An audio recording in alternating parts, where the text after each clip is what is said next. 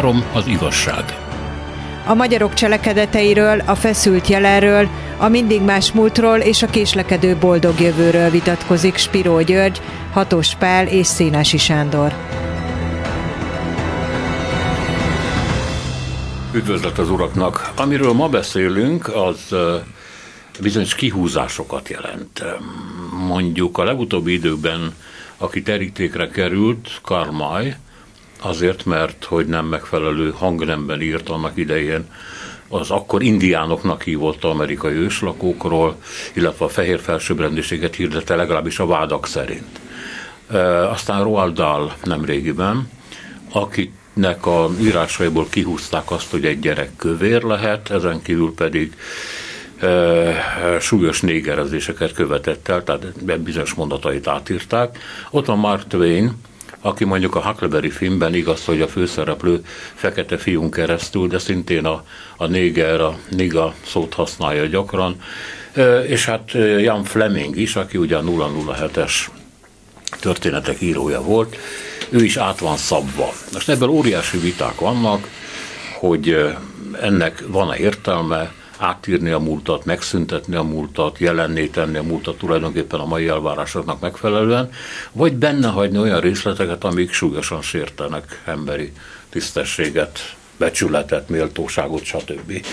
E, vannak erre eljárások, de erre majd később kerítsünk sort. Mit gondoltok erről a erről az érzékenyítő kurzusról, ami most, hát főleg Amerikában van? Amerika nagyon képmutató társadalom, mindig az volt, az maradt, és ez is a képmutatásnak az egyik válfaja. Elmebajnak tartom. Röviden, aztán majd részletezünk. Hát szerintem teljesen igaza van Gyurinak, tehát, hogy röviden ezt, ezt kell mondani, és mi értelme baj? Azért, mert lehetetlent kíván. Tehát egy olyan ősrégi utópiának a követése, hogy ki lehet gyomlálni a rosszat az emberből, és hogy ezt a gyomlálást a nyelven keresztül el lehet végezni. Tehát, hogyha a nyelv sima, ha a nyelv simogat, ha a nyelv nem bánt, akkor akkor tulajdonképpen minden rendben van, és ez képmutatás. Hát ezt, ahogy Nietzsche nevezte a, a jóról, rosszról, nem morális értelem, értelemben, tehát az igazság fogalmunk nagyon sokszor ugye az intellektus alakoskodása. Tehát ez egyfajta alakoskodás, hiszen hiszen nem nem, nem, tud, nem tud ezáltal a világ megszabadulni attól a rossztól, amely egyébként nyilvánvalóan és evidensen vezeti, hogy, hogy ne csúfolkodjunk, ne bántsunk valakit, és igen, a szavakkal is lehet ölni, a szavakból sokszor tettek lesznek, a szavak vezethetnek lincseléshez, gyilkossághoz, de azáltal, hogy a, a szavakra lakatot teszünk, azáltal, hogy megbilincseljük a szavakat, azáltal magát a jelenséget, a nyelv mögötti világot nem szüntetjük meg. Hát igen, de azt szokták mondani, hogy először is ezek, akikről szó van, Martin leszámítva nem valami jelentős írók, tehát úgy tűnik, hogy ők szabad prédák. A másik pedig, amit mondani szoktak, hogy azért mondjuk, ha a nigát átírjuk fekete emberre, hát attól nem változik meg semmi, attól még a műszabadsága megmarad, a lélegzete megmarad, minden megmarad. Igen, hát ez olyan, mint hogy Otellót nem játszhatja fehér színész, és hogyha bemázolják feketére, akkor az mérhetetlenül sértő, mondják mostanában. Na most a mór az nem is néger egyébként, tehát itt eleve fogalomzavarba szenvednek, és semmi értelme átírni azoknak a műveit, akik egy más vonatkozási rendszerben és más erkölcsiséggel írtak valami mélyet az emberről.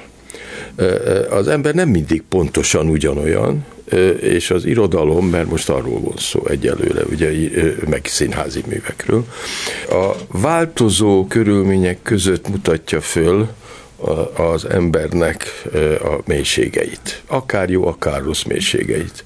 Most a remek művekről van szó, de hát vannak kipróbált remek művek, amelyek, hogyha több száz évig érvényesnek mutatkoznak, meg olvasni lehet őket, meg játszani, akkor van bennük valami mélység. Na most ezeket utólag valamilyen 5-10 évig tartó ideológiai őrület nevében meghamisítani, átírni, annak semmi értelme nincsen, ugyanis ezzel elveszítjük azt a képességünket, hogy a korábbi korokhoz mérjük a sajátunkét. Abban a pillanatban, amikor betiltják a nigger szót, és még a néger szót is betiltják, abban a pillanatban nem értem a világot, mert mi baj van ezzel a szóval? És hogyha valaki számára sértő, és akkor ezt a hosszú fekete afrikait kell helyette, vagy fekete amerikait, vagy nem tudom micsodát kell helyette mondani, mit nyertünk vele? Ez ugyanaz, mint Magyarországon a cigány és a roma. Ez ugyanolyan képmutatás. Hát ettől változ egy, változik a romák helyzete, attól javul a romák helyzete, attól, hogy ezen túl nem cigánynak nevezzük őket? Hát azt mondják, hogy a roma kevésbé terhelt szó. Én egy nagyon jelentős, én a cigány szót szoktam használni, megmondom őszintén, erre az bátorított föl, hogy a, a Nyolckerről egyébként filmet készítő kiváló magyar ö, cigány értelmiségi, akit behívtam a stúdióba egyszer, azt mondta, és mondtam, hogy te Róma vagy, azt mondta, hogy nem Róma, ő cigány. Hagyjuk ezeket a szépelgéseket. És én azóta úgy gondolom, hogy neki teljesen igaza van. Igen, e, e, ez ugyanaz, hogy a zsidó.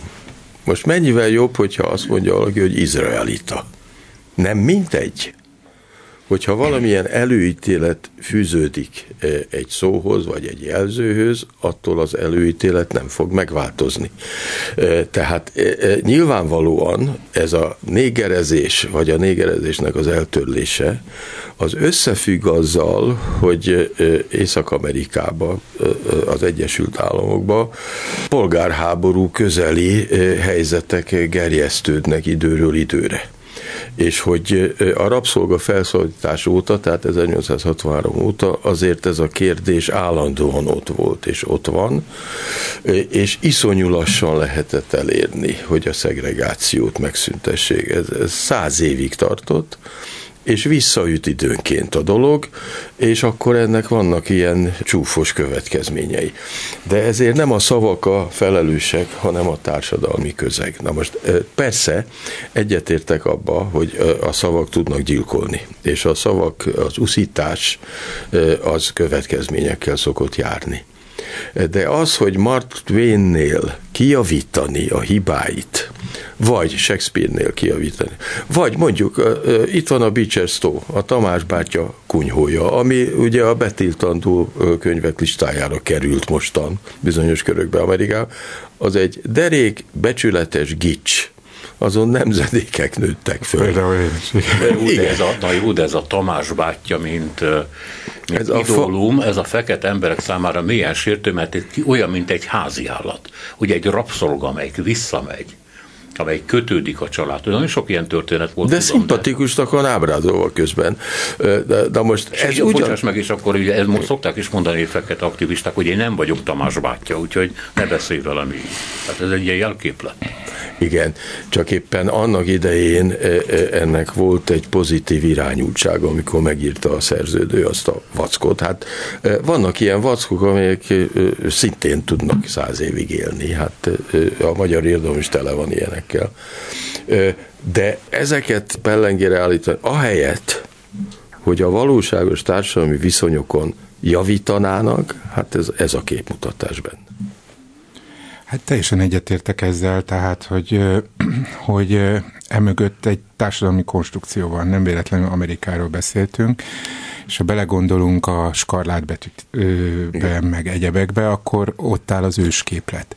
Ott áll az ősképlet. Amerikának van egy képe magáról, ez az vallásilag üldözött ö, a Rómával, katolikus egyház képmutatásával, a vizet prédikálunk és bort iszunk képmutatásával szemben álló igazán vallásos emberek, akik megalapítják az erdőben a nehézségek között küzdködve a szabadság államait, és ezt aztán nagy hatalomá teszik. Tehát itt a puritán újra és újra, számomra egyébként meglepően ez a puritán tudat, ami hatalmasan növekszik, és ez a puritán tudat, amely már a 17. században erkölcsbíróként ö, ö, próbálta az ösztönöket megfékezni, ha kellett megbélyegezni, ha kellett kirekeszteni azokat, akiket nem felelt meg, ez újra és újra feltör, Amerikában különösen.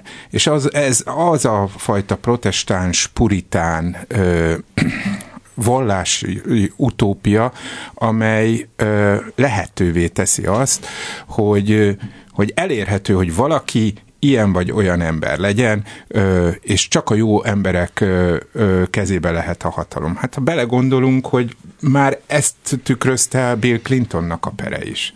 Tehát, hogy majdnem megbuktattak egy elnököt, akinek egyébként teljes népszerűsége volt, hatalmas víziói voltak, gazdaságilag kiemelte az országot, mert a házassági hűségnek nem felelt meg, és De maga is hozzájárult a bukásához azáltal, hogy alkalmazkodni próbált ehhez a fajta elváráshoz, és ezért hazudott eskü alatt, illetve hát szánalmasan úgy próbált tenni, hogy ugye tudja, hogy mi az a szex, és amit ő csinált, az nem szex. De pont erről van szó, hogy ehhez vezet ha nem mondhatunk ki szavakat, ha nem fejezhetünk ki olyan valóságot, ami akkor is valóság, hogyha undorító. Ahogy, ahogy Gyuri mondta, tehát, tehát attól, hogy betiltjuk azt, hogy cigány, attól, hogy betiltjuk azt, hogy nigró, az érzéseket még nem semmisítettük meg, azok feltámadnak. Na most mindezeket betiltjuk olyan könyvekben, ahol azt, aki leírta, egyáltalán biztos, hogy ö, sze, ö, akár akár azonosul vele, morálisan mondjuk ezek mögött, a szavak mögött álló ö, fekete valósággal, na, már én is kimondtam azt, hogy fekete, tehát, hogy, hogy akkor, akkor tulajdonképpen az irodalmat, illetve a művészetet, illetve azt a fajta poétikus valóságlátást, ami az én megítélésem szerint leginkább elősegíti az emberi megismerést, azt, azt tesszük lehetetlenné. Hiszen nagyon sokszor vannak problémás könyvek, problémás versek, problémás helyzetek. Töröljük el például Szabó Lőrincnek a Semmiért egészen című versét. Hát miről szól az a vers? Miről szól? Hát van annál problémásabb vers egy férfi-női kapcsolatban, amit, amit kíván Szabó Lőrinc, amit követel, és amit egyébként valljuk be sajnos olyan, a saját életében lámpa, így vagy úgy. olyan, mint egy lámpa, lámpa. leoltalak, föloltalak, amikor Igen. Igen. Igen. De szükségünk van szerintem arra, és hogy a művészet szabadsága, egyáltalán szabadság azt jelenti, hogy ezeket megengedjük, elviseljük, és ahogy Goethe mondta a Werther kapcsán, ott is felmerült ez, hogy hát azáltal, hogy az ifjú Werther öngyilkos lett, ezáltal ugye öngyilkossági hullámot indított el a 18. század ilyen arisztokrata, félarisztokrata a köreiben is ugye személyre hányták valami ilyen püspök állítólag, mire Goethe azt mondta, légy férfi, és ne járj utamon. Tehát, hogy, hogy ott áll a szabadság, hogy nem követjük az ifjú Werther szenvedéseit, és nem követjük azt a narcisztikus dolgot. Nincs olyan safe space, olyan biztonságos tér, ahol az összes lehetséges, akár a saját érzelmünkből fakadó destruktív hajlamtól meg tudnánk szabadulni. Csak egy eszembe jutott közben a Mester és Margarita. Van az a jelenet, amikor a tetőn ül Volanda sátán a kíséretével, és az egyik kéményből kilép Lévi Máté, a valaha volt adó vámszedő, Jézus üzenetével jön, és le gonoszozza, ördögözi ott a volandot, és a voland azt mondja, hogy megmondom, mi a probléma a hanghordozásodban. Te, ha tehetnéd, eltörölnéd az árnyékot, miközben árnyékot vett minden. Te megkopasztanád a földgolyót, hogy elgyönyörködhess a kopár fényben, ostoba vagy, mondja neki a sátán. Csak hogy ez a jelenet gondolom jön ide.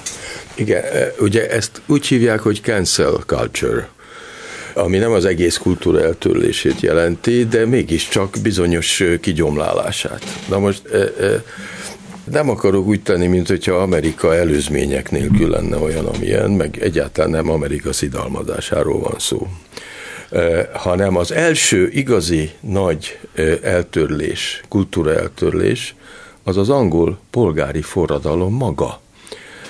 Az első tette ennek a polgári forradalom, Cromwell volt ugye a, a, a főszereplője, az első törvény, amit hoztak, az betiltotta az angol színházakat. Unblock, az egészet. Betiltották Shakespeare-t és kortársait és utódait. Annyira betiltották, hogy aztán, amikor újra kezdődött a restaurációval a színházi élet, akkor már nem tudták ugyanazt visszaépíteni, és körülbelül másfél száz év eltelt, amíg Shakespeare nem létezett angolul. A halhatatlan Shakespeare be volt tiltva. Elfelejtették. Na most e, ezek a puritán polgárok, e, ezek már, más, már első Erzsébet idején, ugye a, a, a polgármester, London polgármester puritán volt, és állandó harcot kellett vívniuk a színházaknak, hogy ne tiltsa be.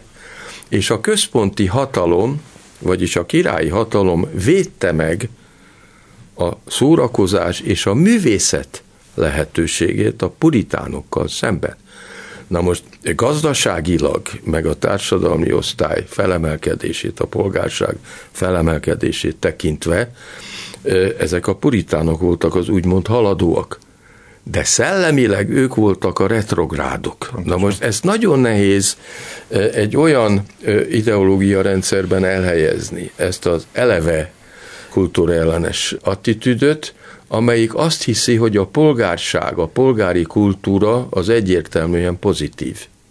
Nem úgy kezdte, és a mélyén mindig benne van az igazság kimondásának a nem tolerálása. Csak még visszatérve ahhoz, hogy a szavak mit hordoznak, és hogy mennyire fölválthatók, a Korvin negyedben forgattunk annak idején, amikor kiépültek az új lakások, és hát nagy lakosság cserére került sor, és azt mondta nekem az egyik ilyen befektető építő, hogy akkor most kiraktuk innen a dakotákat. Minek utána a cigány szónak, hát nem volt betiltva, de ugye rossz csengése lett, a romát nem akarta használni, ezért találtak egy szót, a dakotát, amivel hát ilyen fensőbségesen le lehetett írni a cigányokat. Tehát, hogy ez nem megoldható egyszerű szócserével, mert mindig vándorolnak tovább az előítéletek szóról szóra. Hát a Lipsi is ilyen hát Pontosan. Hát ö, ö, ö, a politikusok is használják. Állandóan használják. És azt jelenti, amit ők gondolnak róla, természetesen. Vagy az idegen szívűség. Hát persze. Persze. Um, Meg a, a háttérhatalom. Az. Hát az aztán pláne. ugye? És ezt állandóan mondja, mindenki tudja, hogy mit jelent, Természetesen ezek a szövegek nem nagyon jutnak el a széles nép tömegekig, mert ők másképp szocializálódtak, és azokat a műsorokat nem figyelik. De hát Magyarországon ugyanúgy képmutatás van, mint Amerikában. Tehát a polgári társadalommal együtt jár ez a dolog, és a pozitív és a negatív oldalak is együtt járnak. Tehát valószínűleg ez a, ez a, ez a képmutatás nem eltörölhető, amióta ez a dolog kialakult. Hát ez azt jelenti, hogy a polgári kultúra hol fölszabadító, hol elnyomó. Igen, igen Tehát ugye vannak fölszabadító korszaka, és a második világháború utáni európai vagy nyugati társadalmak sokkal levetették a morális, meg a mindenféle más bilincseiket, és ez, ez egy új polgári szemléletet hozott. Hát úgy mondták, hogy ifjúsági forradalom, de hát ettől a, ez a középrétegek lázadása volt igazából. Hát a középréteg fiatalságáé inkább egy generációs lázadás volt, amelyet kénytelen volt tűrni az apák nemzedéke, abban az értelemben, hogy, hogy, hogy terhelt volt a múltja, hiszen az apák nemzedéke volt az, amely a második világháborúhoz vezető utat kikövezte a magatartásával, de ugyanakkor állt mögötte egy szilárdnak hit értékrend, amelyek többnyire konvenciók voltak, amelyek többnyire folytogató konvenciók voltak, és legtöbbször egyébként ugye a szexuális életre, vagy az érzelmi életre vonatkoztak, és ezek, ezek összetörése következett be. Valami olyasmi, amire mindenki vágyott. Éppen ezért ugye a polgárság nosztalgiája mindig egy ilyen ambivalens dolog, és ugye a polgárság, ahogy ugye ezt Mára is írta, az olyan, mint, mint a Vezúv, vagy olyan, mint Nápoly, hogy a Vezúvra épült, hogy állandóan ott van, ott van a, a, a vulkánkitörés veszélye, hiszen, hiszen sokkal szuverénebb, és visszatérnék arra, amit Spiro György mondott, mert, mert nagyon találó, tehát nem feltétlenül Amerikából indul, hanem, hanem az Ang- Angliából, az angol polgári forradalomról, amely ugye a történeti köztudatban, a történelem tankönyvekben, hol az újkor kezdetének van megírva, hol polgári társadalom kezdetének. Mindenképpen egy pozitív határkőként van, holott hatalmas kultúrapusztítást ö, vitt végbe, és ha meggondoljuk, hogy mekkora felszabadulás volt kulturálisan Cromwell halála és a restauráció, hát ki volt annak a legfőbb zenésze? Purcell. Hát sokkal szívesebben, sokkal többen hallgatjuk Purcell-t, mint olvasgatjuk Miltont.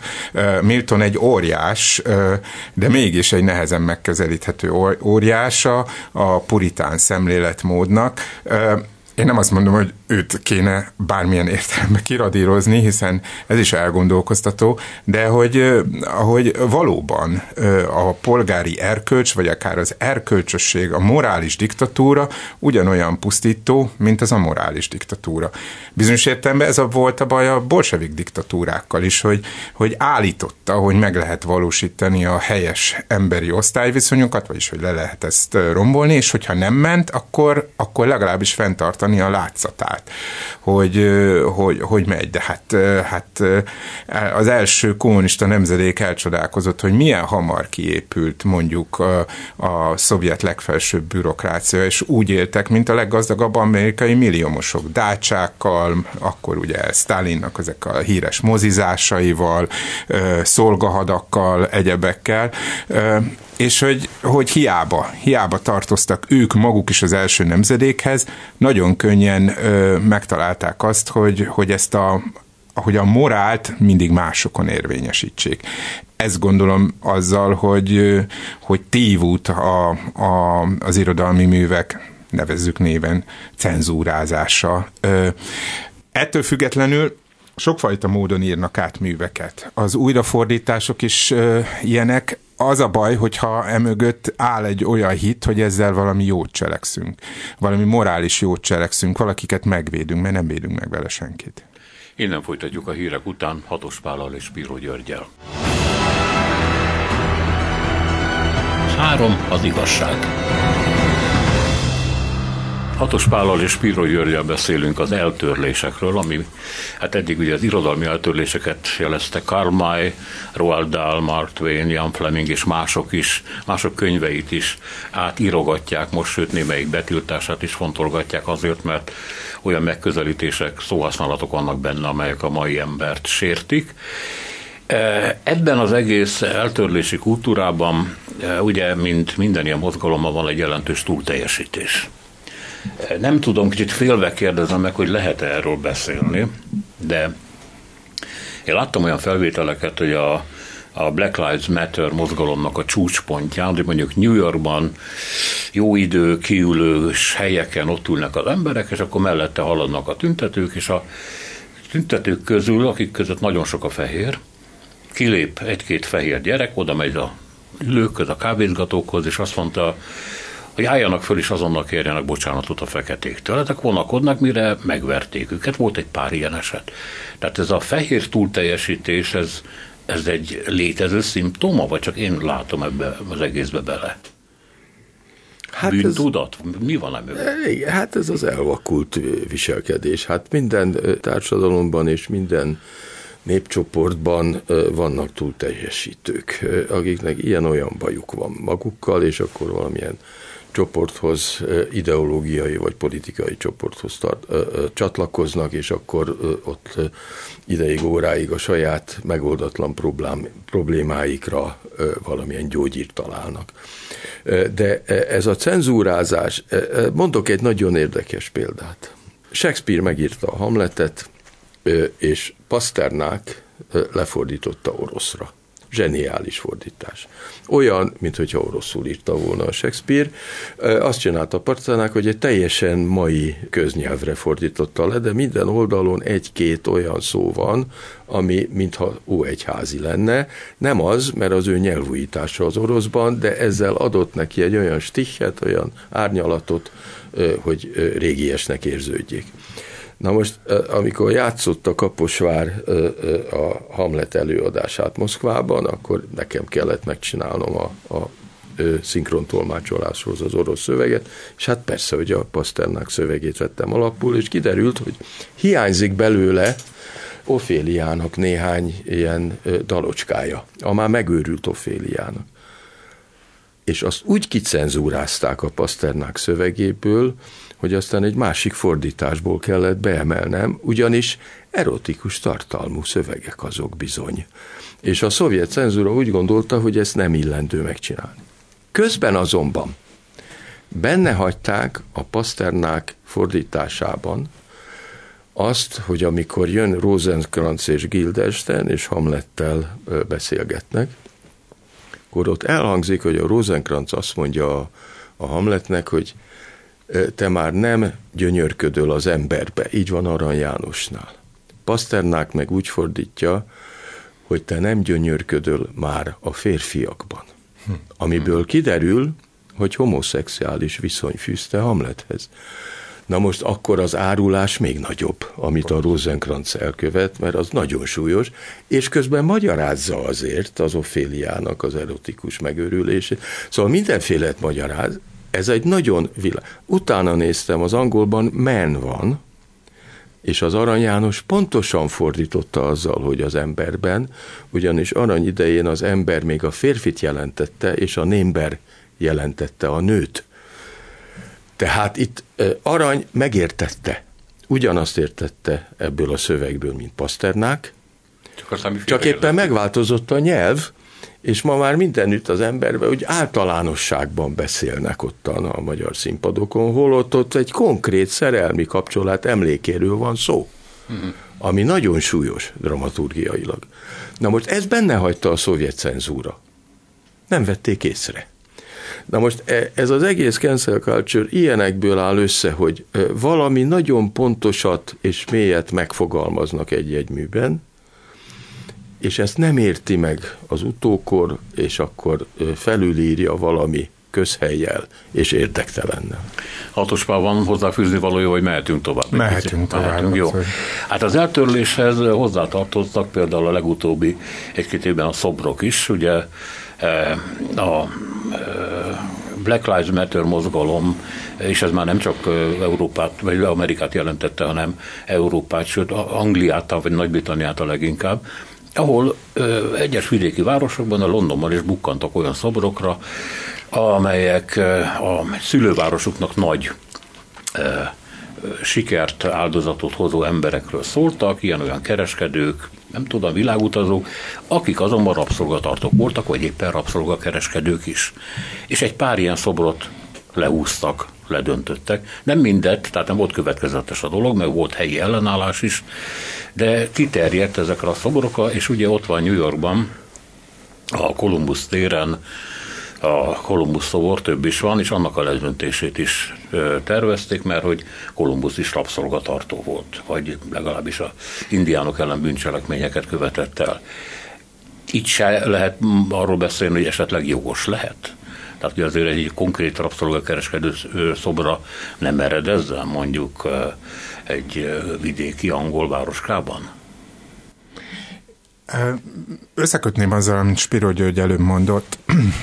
Tehát a cancel culture nem feltétlenül az a, a, a ott jelentkezik csupán, amit ma, manapság liberális kultúrának, vagy a liberális kultúra egyfajta radikalizálódásának nevezünk, hanem mindenütt jelentkezik. Tehát szembenézni azzal, hogy Hamletnek Shakespeare-nél van homoerotikus jelentőség, az nyilvánvaló, hogy beleütközik abba, hogy ezeket a, ezt a klasszikus novella, klasszikus drámát konzervatív módon is lehessen interpretálni, hiszen hiszen zavaró. Tehát igazából egy olyan problémáról van szó, amikor szavakat finomítunk, amely nem ismer ideológiai határokat, mindig megvan az adott adott tilalmi övezet, ahová nem lehet bemenni, és olyan szempontrendszerek, amelyeket nem lehet figyelembe venni. Most visszatérve erre a dologra, egyébként is szobrot állítani a nagy világvallások szerint valami, valamiképpen blasfémia, hiszen ne állíts farag, ne készíts faragott képet, ez időről időre azért újul meg, mert kiderül a faragott képről, hogy bálványt ábrázol.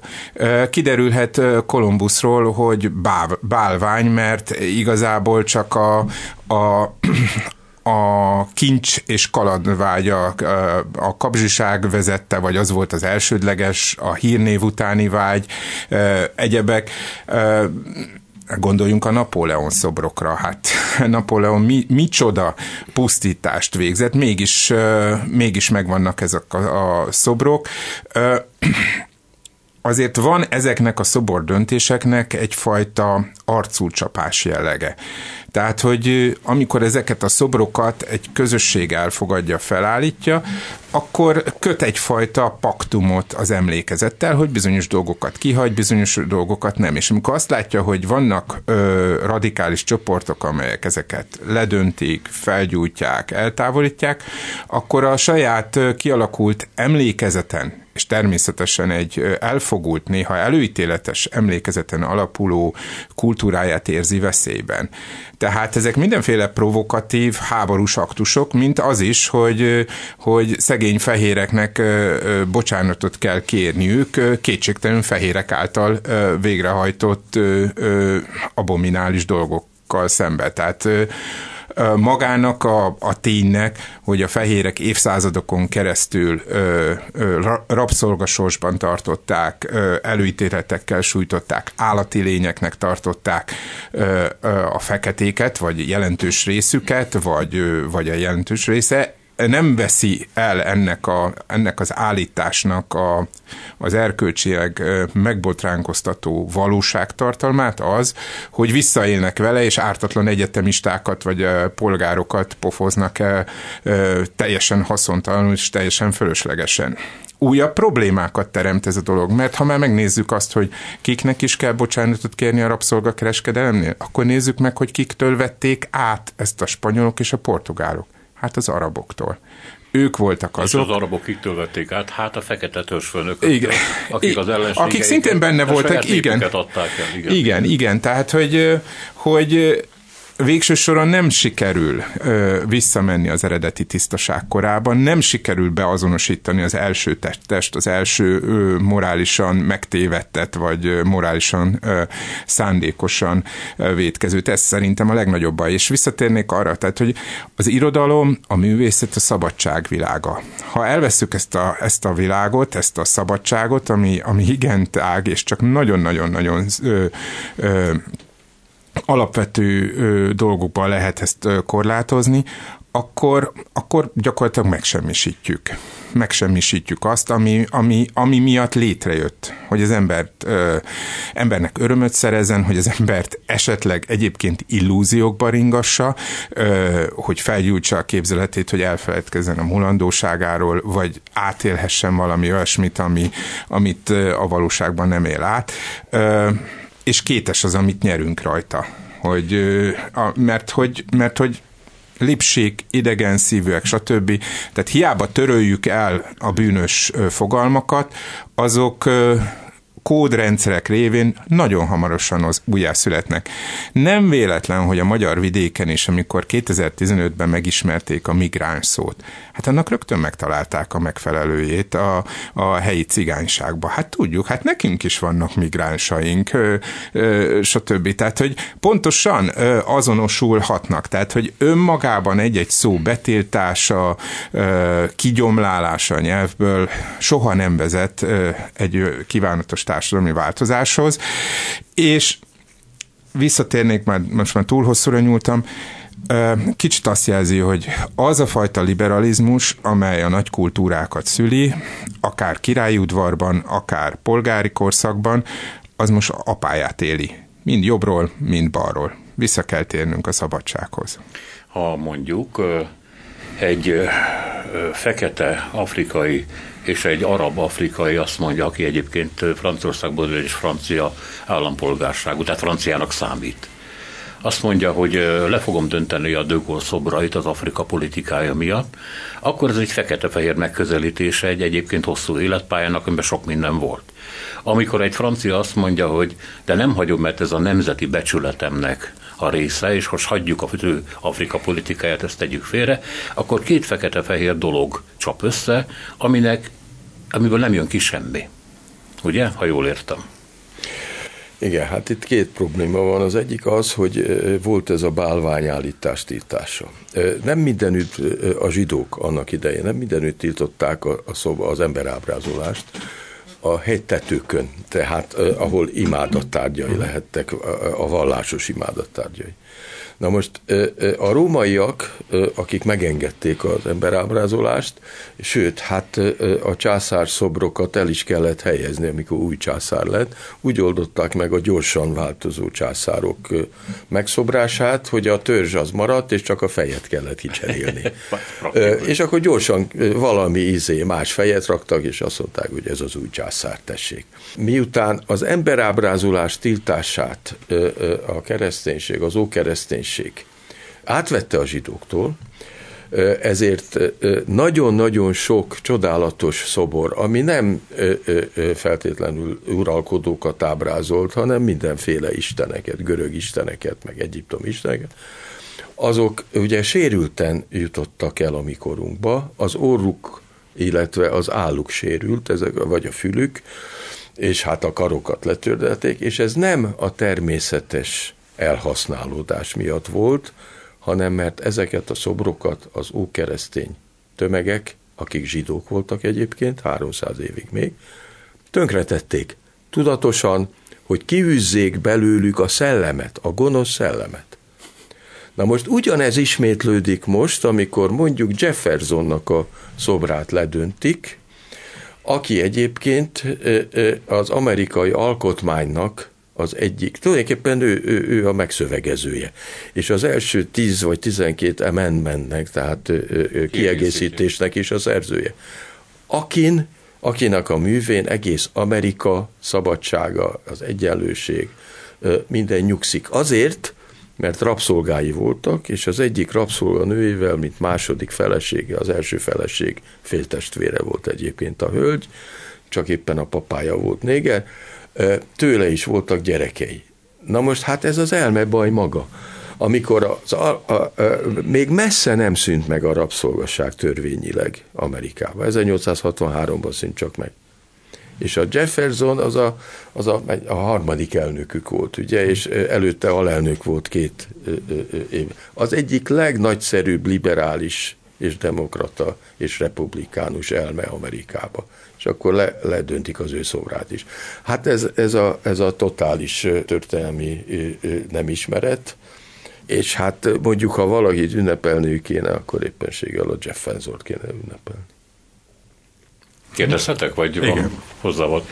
Ez jutott eszembe közben, hogy hogy micsoda önfelszámolás van ebben az egészben, tudnétok a cancel culture-ben, mert abban a pillanatban, amikor kihúznak a könyvekből, átírják, tehát azt mondják, hogy ez a múlt, amit a Mark Twain leírt, az nem létezett, ő nem írt ilyen szavakat, hiszen tessék, más szavak vannak ott helyette.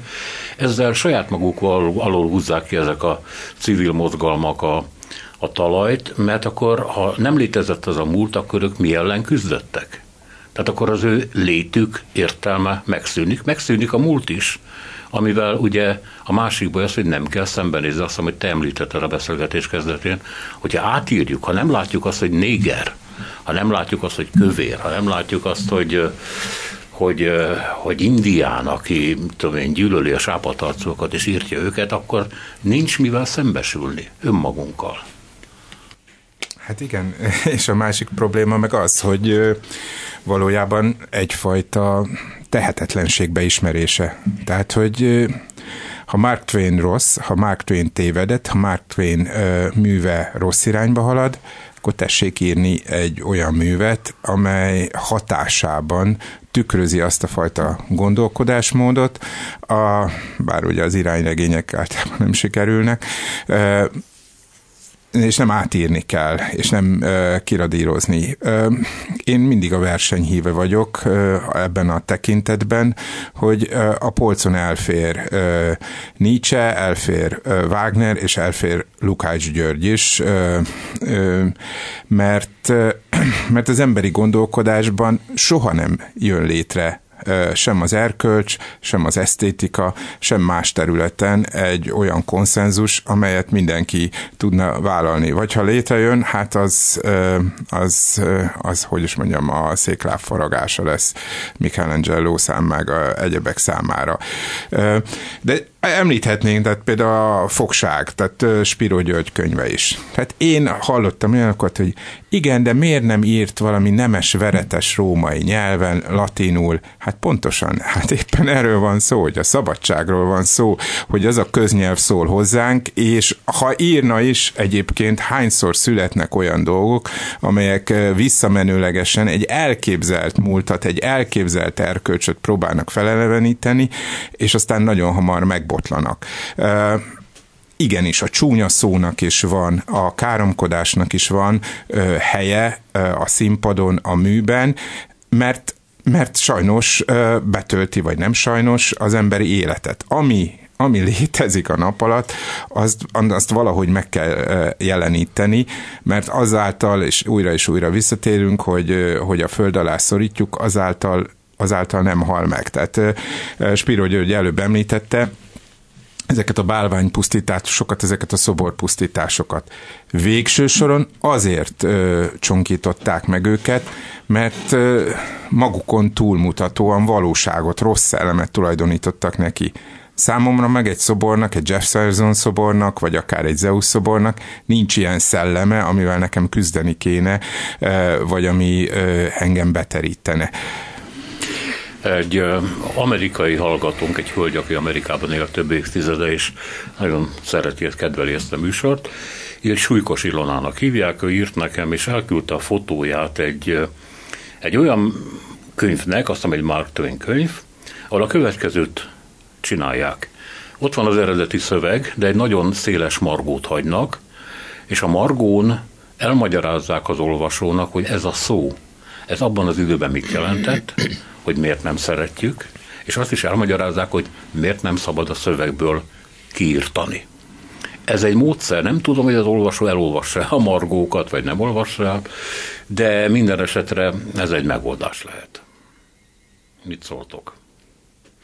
Hát mondjuk a folyamatos olvasás nem segíti, enyhén szólva.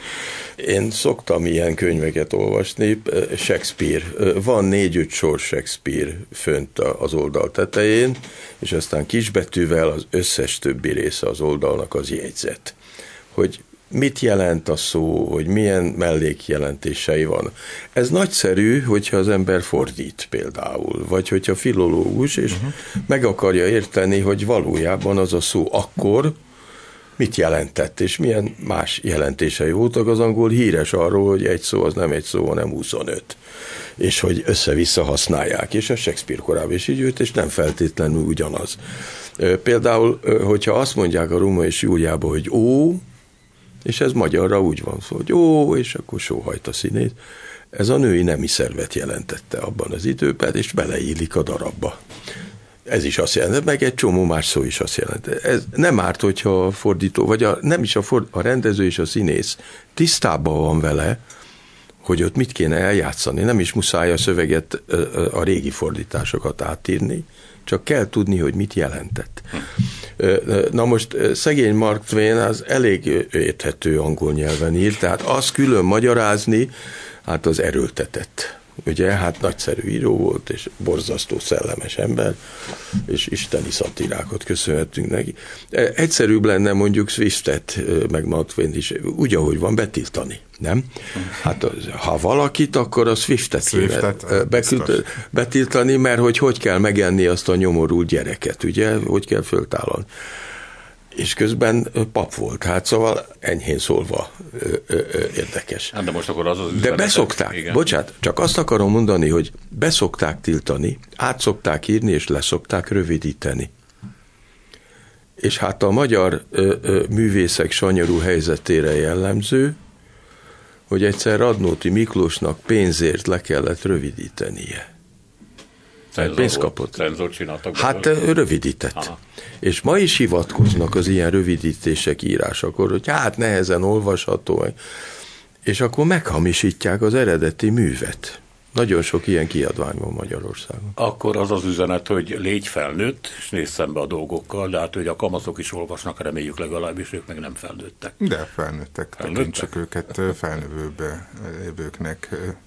Azt gondolom, hogy ez így kockázatos stratégia számunkra öregek számára, de nekik sokkal jobb. Tehát akkor maradjunk annyiban, hogy, hogy bízunk nincs, nincs ezzel dolog, Igen. tehát nincs ezzel tennivaló. Egy utolsó kérdés Gyurihoz. Hát most van olyan törvényi rendelkezés, hogy aki a család szentségét és jogosságát kétségbe vonja, azt mindenféle büntetéssel lehet sújtani. Egyébként aki a magyar életmódot azt is. Egy író mit kezd ezzel? Mondjuk a családról akarsz írni. Szembenézel egy ilyen büntetetőséggel? Nem. Nem? Nem érdekel. Írom, amit jónak látom. Ez egyébként érdekes, mert hát ugye Magyarországon is szokott lenni központi cenzúra. A magyar irodalom története cenzúrák történetéből is áll, és hát annak idején ezt művelt emberek végezték, még mondjuk 1848 előtt. És a cenzoroknak volt nevük, és volt arcuk. És hogyha a budai cenzor valamit nem engedett át, akkor el lehetett menni a pesti cenzorhoz, ha az nem engedte át, el lehetett menni a szegedi cenzorhoz, vagy a kolozsári cenzorhoz, és előfordult, hogy amit az egyik nem engedett át, a másik átengedte. Hogyha ez se sikerült, akkor el lehetett menni Lipcsébe, ahol nagyon sok fontos magyar könyvet kiadtak, és akkor az be lehetett csempészni Magyarországra. Na most utána ez a fajta cenzúra, ez elkezdett hivatalosodni, vagy, vagy ez a hivatalnoki rendszer lett, és akkor már nem nevük volt a cenzoroknak, hanem a cenzúra hivatalban, nem tudom kicsodák döntöttek, azoknak már kevésbé volt nevük és arcuk, ha beavatottak, ismerték őket. És én például abban nőttem föl, hogy volt cenzúra Magyarországon, és ahhoz alkalmazkodva döntöttem úgy, amikor elkezdtem az írást művelni, hogy nem fogok megélni az irodalomból, mert nem lehet, ugyanis én nem fogok alkalmazkodni a cenzúrához. Semmilyen szempontból. Előzetes cenzúra volt Magyarországon, ugye 1989-ig, és utólagos cenzúra. Ez két cenzúrát jelent, ennek az volt az értelme, hogy miután átment az előzetesen, utána eltelt egy-két év, és lehet, hogy amit az előzetes cenzúra még nem tartott veszélyesnek, veszélyesnek úgy alakult a nemzetközi helyzet, hogy veszélyes lett. Tehát be kellett tiltani a könyvet. A színházi előadásoknál is így volt, hogy beadták a műsortervet, és kicenzúrázták, ami nekik nem tetszett. Na most ezek se voltak műveletlen emberek egyébként, ők is értettek hozzá, és azért kialakult egy együttműködés a szocialista cenzúrába, hogy bizonyos dolgokat betiltunk, megtettük a magunkét, de a lényeg átmehet. Most már nem ez van Magyarországon, évek óta, nem műveket tiltanak be, ha betiltanak helyileg, és egyes médiumokba, hanem személyeket tiltanak be. Köszönöm, hogy itt voltatok, köszönöm Hatos Pálnak és Spiro Györgynek. A szerkesztő Selmeci János volt a műsorvezető, Szénási Sándor. Köszönjük a figyelmüket, minden jót!